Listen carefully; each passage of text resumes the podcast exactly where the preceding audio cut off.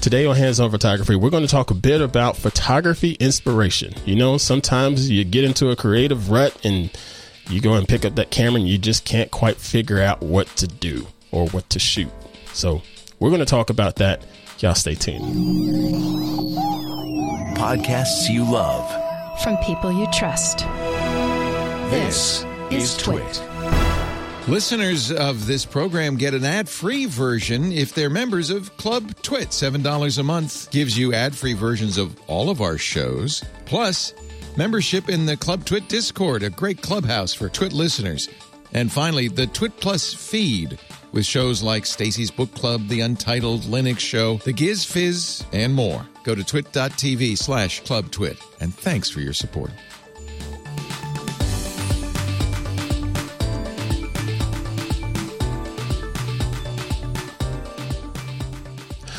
Hey, what's going on, everybody? I am Ant Pruitt. This is Hands On Photography. Appreciate y'all hanging out with me today. I'd like to sit down and share different tips and tricks that are going to help make you a better photographer as well as a better post processor. Now, this week I have a bit of feedback from you, the loyal hands on photography listeners, and I felt like this is a great topic of discussion. Actually, this feedback comes from one of our not only loyal hands on photography listeners, but they are a loyal Club Twit member. So let's go ahead and pull this bit of feedback up. This comes from Joe at Brood, and it says, Hey, one thing that I like to do when I'm in a creative rut is turn to some photography books that inspire me. Not sure whether you've done an episode on that already, but it would be cool to hear from you regarding books that you'd like to turn to. All right. So, Mr. Joe, I I totally dig this and, and love the idea that you're picking up some books to figure out a way to get inspired because you know what?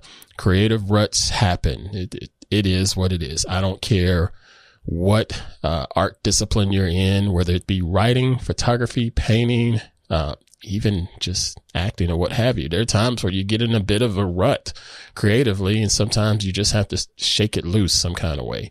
And there's a lot of different things that you can do. And you mentioned going to books uh, for some inspiration to help shake that rut.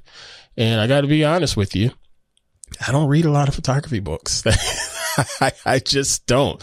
Um, I, I, pick up some from time to time. You know, I, I, I read some of Mr. Rick Sammon's books. I read Don Komarechka's books from time to time. Um, but I can't say that I go to those books for inspiration. You know what I'm saying? Picking up photography books for me, for me, is just something I would do for pleasure, for leisure, if you will. I don't necessarily go there and look to be fired up.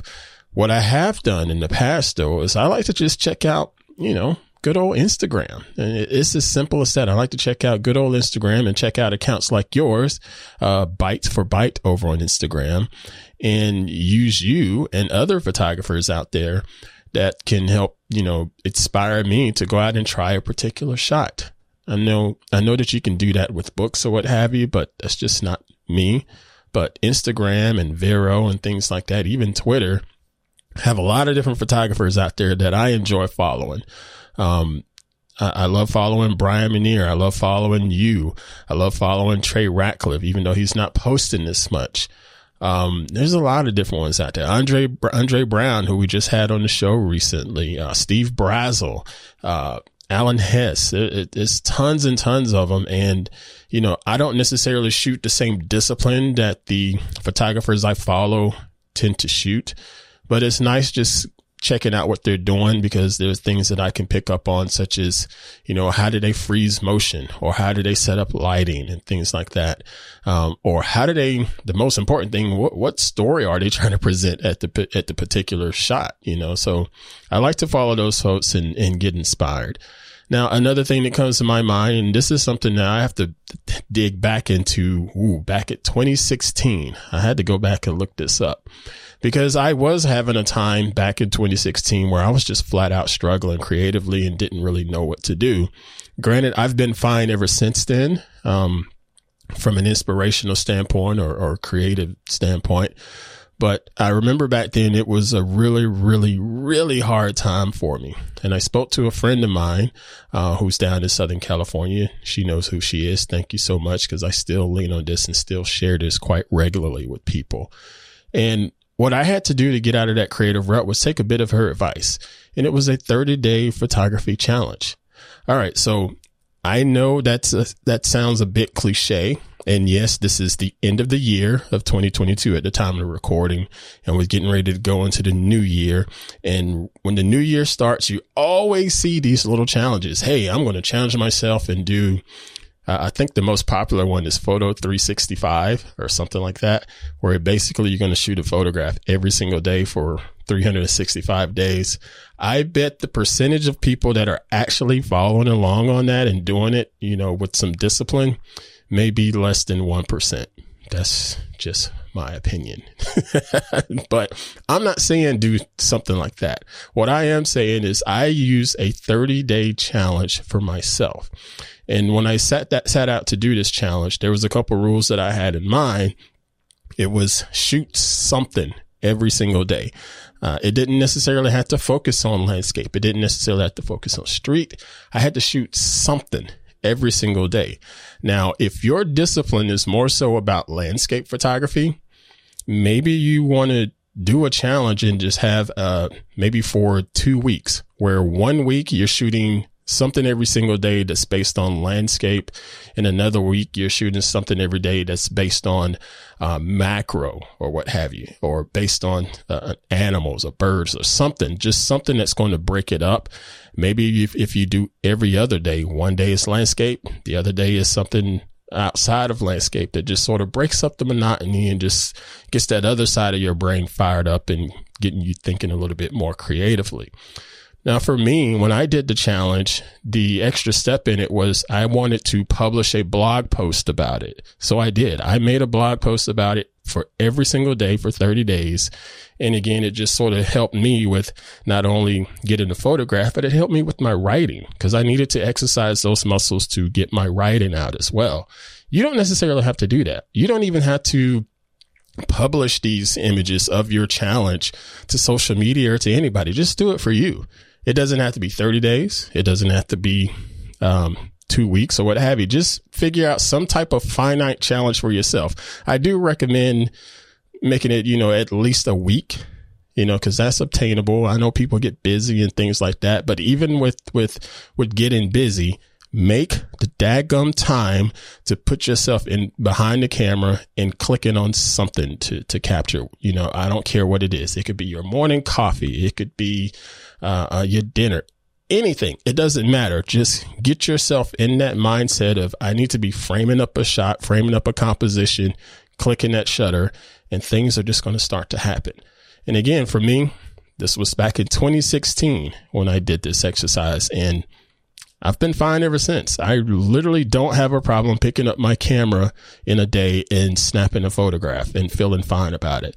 And even with that, it's not necessarily saying it's something that I snap and publish to my Instagram or Twitter or anything like that. It's just the exercise of continuing to shoot, continuing to keep those muscles worked out. And when it's time to present something, I'm ready to present something. All right.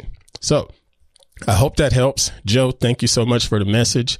Uh, yeah, I, I totally get people grabbing books and, and, and having those as some type of inspirational tools. Nothing wrong with that. Hey, let me know the books that you have, um, been, that you just recently picked up that you found to be quite inspirational. Maybe I could share that with my followers and friends here on social media, even share it there in our Club Twit Discord. So let me know. I really do appreciate hearing from you, my man. All right, folks, that is going to do it for this week's episode. Um, actually, that's going to do it for the episodes for the year. You know, we're going to go ahead and go dark here at Twit Studios, uh, for the remainder of 2022. I want to say thank you to all of you that have been hanging out and joining me each and every Thursday on the network.